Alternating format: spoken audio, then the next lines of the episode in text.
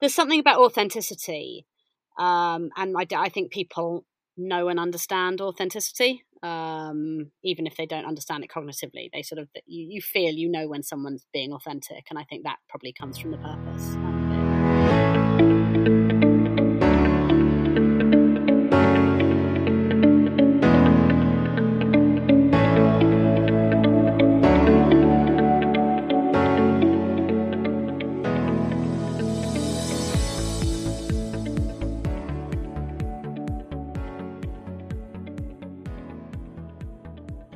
Welcome to another episode of Communicating Purpose. I'm John Higginson, and I believe that the best way to get a message across clearly is by talking about something you honestly and passionately believe in. By doing so, you bring people with you. Your passion becomes theirs, and I call this the power of purpose. Catherine Conway is the founder and director of zero waste refillable retailer Unpackaged. Unpackaged was founded in 2006 as the world's first modern zero waste shop and has since developed into a leading consultancy with clients such as uh, Planet Organic, Waitrose, Sainsbury's, and M&S. Unpackaged sets up refill systems for clients and provides bespoke consultancy services to a wide range of small businesses, corporate and government agencies to design and implement zero waste packaging solutions.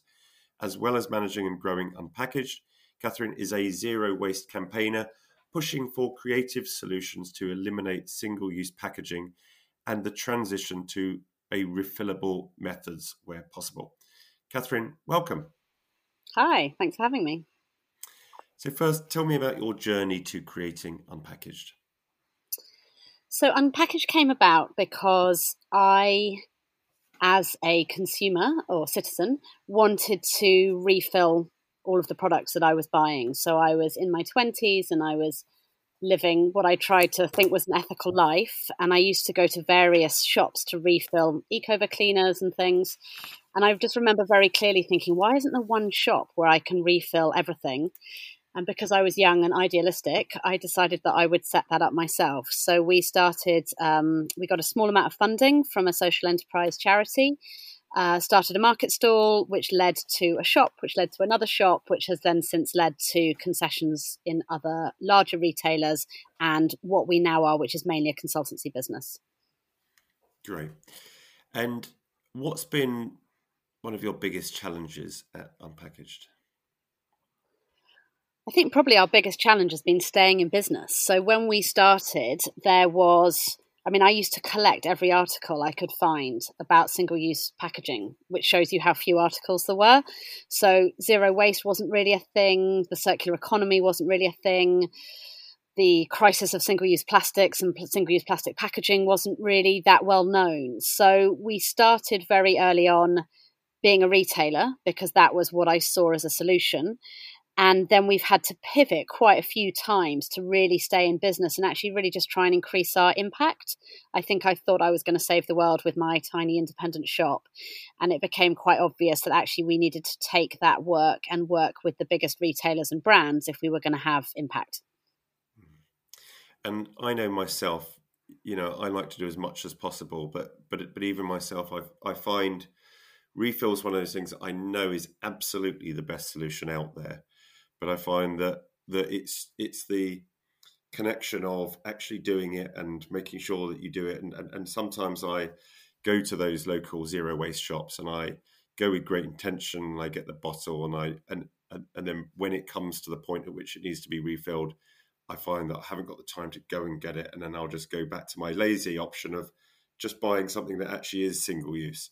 And so, is that one of those kind of challenges that you find in, in that it's just ease of use for consumers?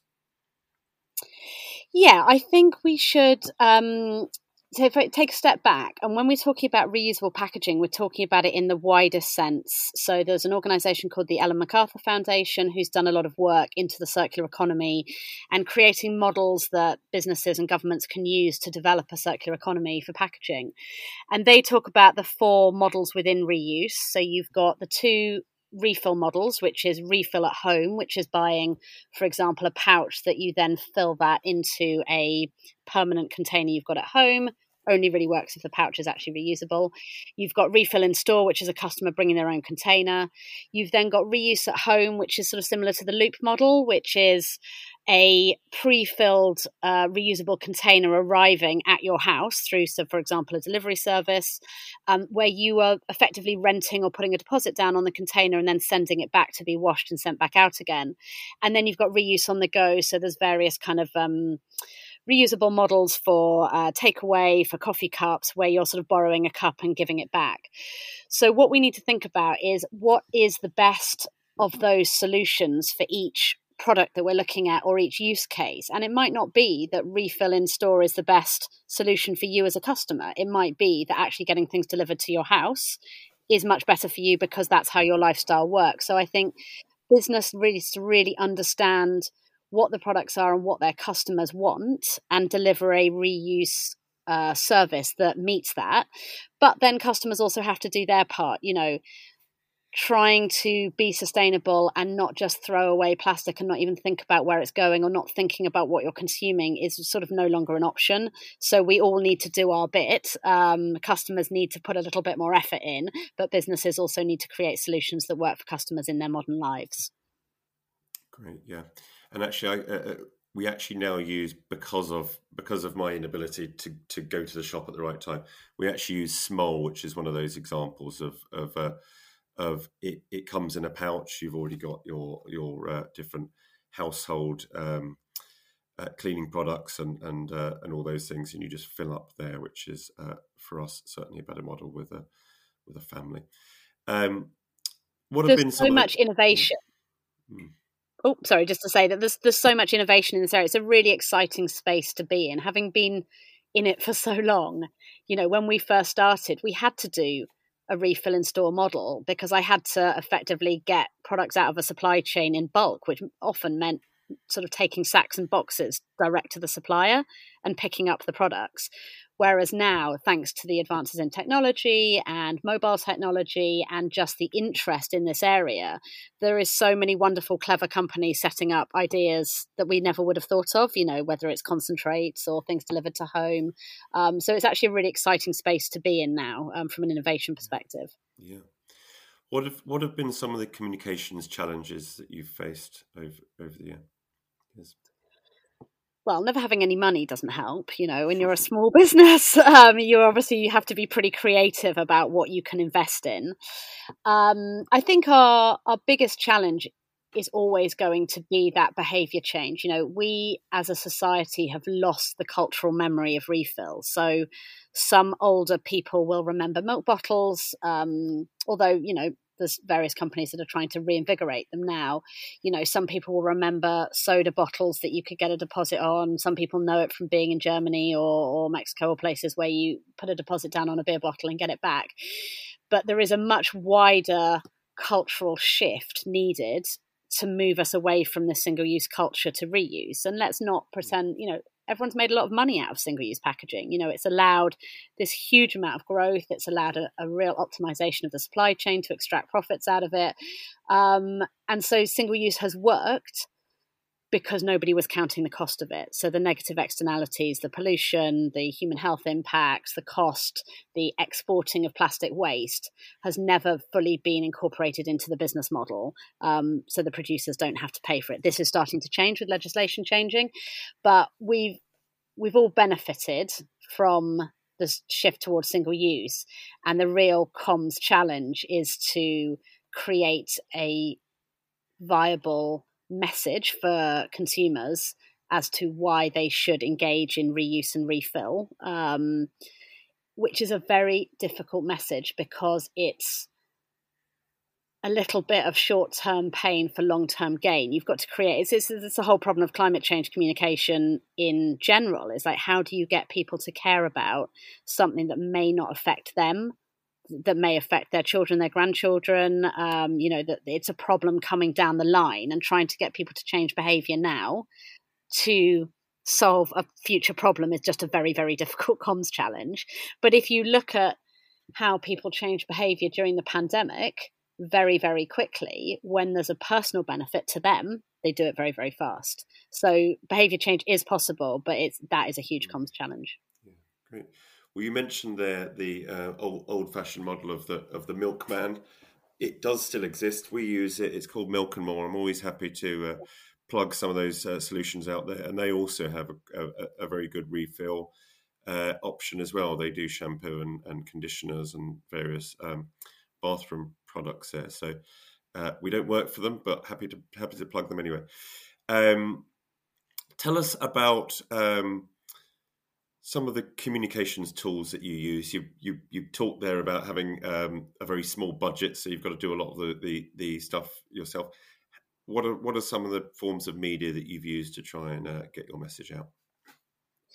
So I guess we've always been well because the business has changed. So for the first part of our existence, we were a retailer, and so our aim was to get people across the threshold and get them to buy things.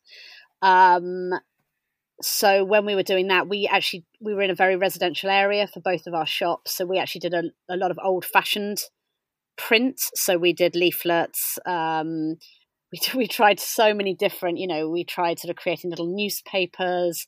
Uh, you know, all these different ways of engaging people because we were always trying to get them across the threshold to buy things, but we also had to create a narrative of why they should do this and why they should care, whether it's because it was a better shopping experience than going to um, a supermarket, whether it's because the product quality was better, whether it was the cost saving element because they can buy the quantity they need when they're buying bulk, whether it was the earth saving. So it was really trying to we have we've always had a series of key messages, and then it's trying to work out which of our target audience wants to hear which message. Um, so we've always done that. Now that we're consultants, we actually tend to work through other businesses. So we have a different role to play in the sense that we don't do a lot of direct marketing, we work with their comms teams to use their existing channels to get the right messaging about what they want their customers to do and why they should engage with it. So actually, it's changed quite a lot. And then we do we use social media um, to promote the wider message of reuse. Um, I go on a lot of uh, TV programs and news programs and things like that. So anywhere that we are invited to spread the word about reuse, then we sort of have a wider kind of campaigning message as well as um, selling our services as a consultancy. That's great, yeah. And I think that's a really good idea, and I, I'm always advising our clients as well to to actually be pushing the the change that you want rather than pushing your own product and and, yeah. and pushing yourself. It's much better to be that campaigner, as you say, on that on that issue, and and to say and we also do this. I think that's uh, uh, people prefer hearing that than being sold to. Um, yeah. Tell us about one of your hardest days at uh, Unpackaged. So I think, well, my hardest day was our second shop went insolvent, um, and that's possibly the most painful thing. The, the day I realised that we couldn't save it was probably the hardest day because I'd fought really hard and like every good entrepreneur, you always think it's going to be okay. And actually, there comes a day where you have to realize that you can't save something, and the best outcome is to end it quickly and pick up the pieces and work out what to do. So, you know, we had moved from our small shop in Islington to a much larger larger shop. We'd added on a restaurant that was meant to be a zero waste restaurant working in tandem with the shop, and we just didn't execute it as well as we could. And as you know from Ramsay's Kitchen Nightmares, when you lose money on a restaurant, you lose a lot of money and very quickly. So we just ended up having to close that shop um, and then regroup and sort of start again. And in a in a you know we just we just went back to basics, um, back into retail. So so it was something that we tried, and I think everyone is very scared of failure, and I was very scared of failure. It's not as bad as it feels once you've once you've done it and once you've accepted it, but it was it was pretty painful. What's what's been one of your proudest moments then? So I think it gives me pride to have stayed in the game for so long um, and to have continually made impact. Um, we are a very small organisation. We're grown now, so we have um, I have two co-directors and a, another team, so we're a team of five. Um, and so I guess our, my proudest moment is now the work that we're doing. So we're currently running something called the Refill Coalition, which is a collaboration across four major retailers and one of the world's largest logistics companies to actually redesign how refills work in store to make them uh, more cost effective, more optimized across the supply chain, which actually is proving that it can save costs for the entire supply chain, both in comparison with the way refills are currently managed and also against single use packaging. So, this is our biggest project to date, and it's actually a real world game changing project because A, we've got a load of competitors to work together um, for the good of the industry, uh, which is a very interesting uh, dynamic in itself. Uh, but also, we can actually prove that the more sustainable option could save both brands and retailers money. And that actually changes the dynamic of the conversation. So it becomes less a conversation about sustainability and doing the right thing, and actually becomes a cost saving exercise. And those costs uh, can either be, you know, the, the, savings can either be passed on to customers or they can make the businesses more profitable. And it changes the dynamic of the conversations we're having with our clients. So I guess my, I'm really happy. We've worked so hard to get here, but we're now doing some really kind of game changing work that has a huge impact and huge potential. And it's just such a great space to be in. Yeah, that sounds very exciting. And if I'm right, are you, are you, working with Beauty Kitchen and, and the and the Chidleys on that as well, Jo Jo Jo Chidley? You know we we so we are collaborative well, well we're um sister projects i think is probably the best way to explain it so there is something called the smart sustainable plastic packaging fund which comes out of innovate uk which is an arm of the government that invests in solutions that help promote the uk's industrial strategy one of which is um, solving the single use plastic problem and there are the two largest pots of funding were made available to what are called demonstrator projects. So these were meant to be large scale, industry leading collaborative projects. So we are one of them with the Refill Coalition, and uh, Jo and Stuart's uh, Beauty Kitchen project is the other one. So we t- we sit more on the refill in store and, and pre-fill online um, space, and they are more with the pre-fill model in store. So we're we're sort of sister projects. So we we work a lot together and collaborate because we're all trying to push reuse as a wider solution within industry. Great. It's, well, it's really interesting work, and and uh, and I know that that's both those projects are hugely exciting with some really interesting people and exciting brands involved in in in, in both of them, and, and also some of the biggest brands across the world are also really engaged as well, which is which is great. Um, tell us about um, what what media you use yourself. What do you what do you read? Where do you get your news from?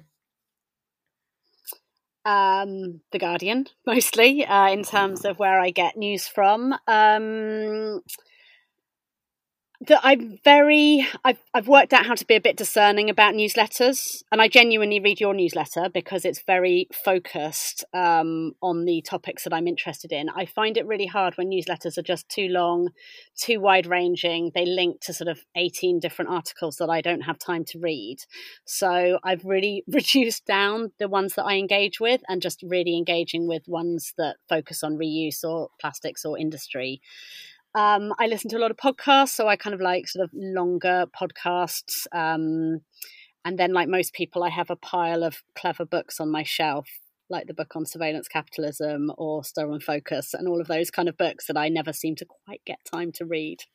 Oh well, do read do read uh, Stolen Focus, which is a which is an absolutely excellent book, and I just flew through that, and uh, and um, yeah, that's a that's a um, uh, great one by Johann Hari, isn't it? Um, um, it's, it's and, such a good book. My focus is probably too stolen for me to actually be able to read the book. So there's well, I think there, right? That's that's the whole point that he makes and, and that everyone makes, and that stolen focus comes from social media, unfortunately. Uh, and thank you also for the plug for uh, my uh, newsletter, which any listeners um, that are into plastic, I have a weekly newsletter called Plastic Free Post you can sign up by going on the higginsonstrategy.com website. It comes out every Friday at eight, at eight in the morning, and it's the top five plastic stories of the week. Um, do you think communications is easier when you have a purpose?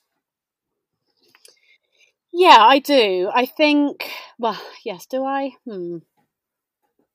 I think it is, but then my only interest in unpackaged and I guess in my professional life has been to do something useful for the world. Like I've never wanted to work for a company that sells widgets or just sells units of something. So I guess I'm this is the only world that I want to work in, and so everything that I do tends to focus around that. Um, I think though it's interesting. I've taken all the social media off my phone, which is probably an, uh, a recommendation in the Stolen Focus book because it really was. It's just it's time sapping, and so I find there's a I have a funny relationship with using those kind of social media tools, whether it's Instagram or Facebook, to communicate really important messaging versus sort of where they sit surrounded by loads of other messaging that has nothing to do with purpose and is sort of you know brand selling things and so i don't i don't know i think it's really hard to communicate really important messages within the current focus of social media because it's so quick and short form and people's attention spans are so short on things is I don't know how you really communicate things that actually need depth and thought. Um, because also, if you make it too long and too unreadable, then nobody reads it. So I think we're at a really funny place in terms of of how people understand purpose driven messaging. Um, I definitely haven't yeah. solved out how to do it. Yeah. Well, I think pod- podcasts are one of them, and that's and that's um, you know this is a piece of long form. If you're listening to this, you know you've you've you've dedicated twenty odd minutes, twenty minutes to half an hour to listening in depth to to our conversation, and and I think from what I've seen, people are happy to go in depth on issues. And if you look at some of the film lengths, they those have gone up in recent years uh, rather than down, and um, long form articles you're actually getting more more really long ones. So I think people want bite-sized bits of news. They want that to be shorter, and it's actually the middle stuff that kind of loses out. The other thing I've noticed from from uh, running this podcast over about twenty odd episodes is I'm always trying to get on people that have a purpose and have a communications purpose. The one one thing that I notice is very different is almost no one that I have on this podcast comes to me saying, "Can you tell me what all the questions are going to be?" Um, so there's an honesty that that that comes with people that already have a purpose. They don't need to see the questions. Whereas if someone doesn't have a purpose, they want to know what the questions are from the journalist and all those things. And it's because they're not necessarily going to be honest. They they want to rehearse those answers and stuff. And if you've got a purpose, you tend to just listen to every every, every question and answer it from a place of honesty. And I think um, that's one thing that you might not notice because you probably haven't ever not had a purpose for the last uh, yeah. almost two almost two there's decades that you're doing this. Yeah, there's something about authenticity, um, and I, I think people know and understand authenticity um, even if they don't understand it cognitively. They sort of you, you feel you know when someone's being authentic, and I think that probably comes from the purpose um, bit. Mm. I should have also said um, with the media is I listen to Endless Radio Four, and the thing I love about that is.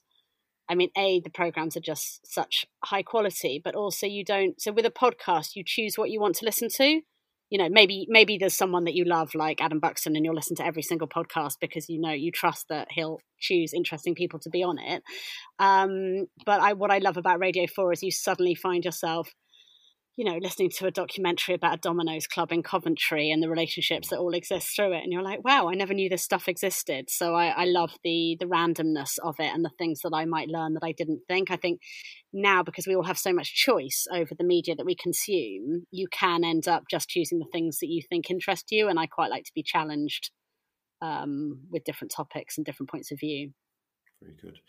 Finally, if you could share one message with our audience, what would it be? Oh, choose reuse. I mean, this is the thing. I think we've we've ended up in a paradigm of anti-plastic, and I think that it's been very important and very useful because it we needed a very clear message and Blue Planet, and you know, there's lots of big campaigners that have helped with that message. But I talk a lot to NGOs and things now, and I'm I'm trying my wish is is that we move people away from an anti-plastic debate to a pro reuse debate because if if consumers were going into all of these brands and retailers saying please can i buy products without packaging or in refillable packaging or in reusable packaging, it would make my job so much easier because when we go in and try and sell reusable solutions, the first thing they say is, Where's the customer demand for it? And then I say, Well, there is no customer demand because they don't know it exists. And we end up in this sort of negative feedback loop where we can't prove it. So I think anything that we can do to signal to the market that we want reusable solutions um, would be really helpful for the market responding. Great. So go into your local Tesco's, Sainsbury's, or wherever you shop and ask for that. Um, ask for that reuse. Great. Catherine Conway, founder of Unpackaged. Thank you for joining me, John Higginson, on Communicating Purpose. Thank you for having me.